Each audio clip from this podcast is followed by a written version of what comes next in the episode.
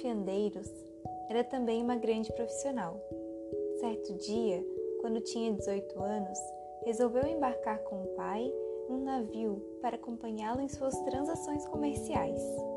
Durante a jornada, Pérola ficou imaginando como seria bom o moço com quem se casaria. Porém, a embarcação foi atingida por uma tempestade e somente a moça escapou, tendo sido levada pelas águas até uma praia longínqua.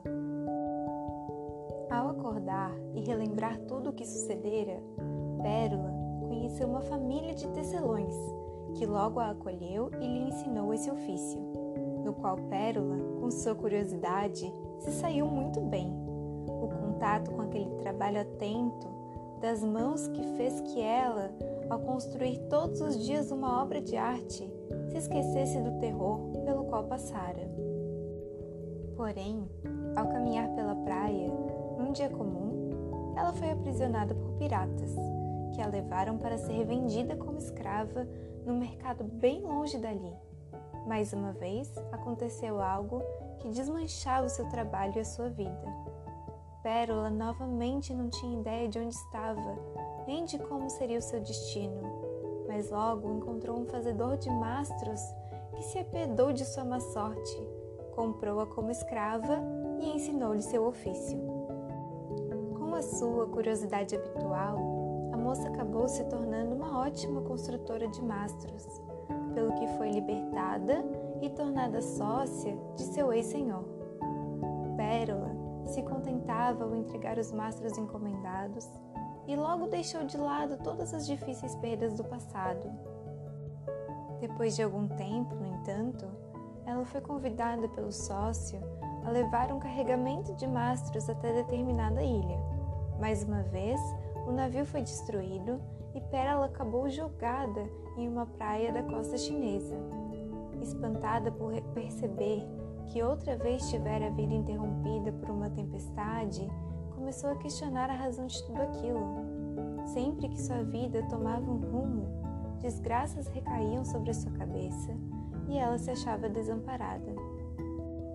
Enquanto a moça caminha pensativa pela areia, um arauto do imperador chinês se apresentou e começou a lhe contar uma das profecias mais antigas daquele povo a de que uma mulher estrangeira, encontrada nas praias do reino, seria capaz de construir uma cabana para o seu soberano. Pérola, audaciosa, acompanhou o arauto até o palácio e afirmou ao imperador que estava apta a construir. O trabalho logo teve início. Preocupada com a solidez da construção, a moça pediu cordas resistentes, mas nenhum tipo de corda parecia ser forte o bastante. Lembrando-se então dos seus tempos de fiandeira, fiou as próprias cordas. Fazia-se necessário também um tecido resistente, mas como não encontrou nenhum que lhe bastasse, Pérola recorreu aos seus dotes de tecelã e criou a própria fazenda.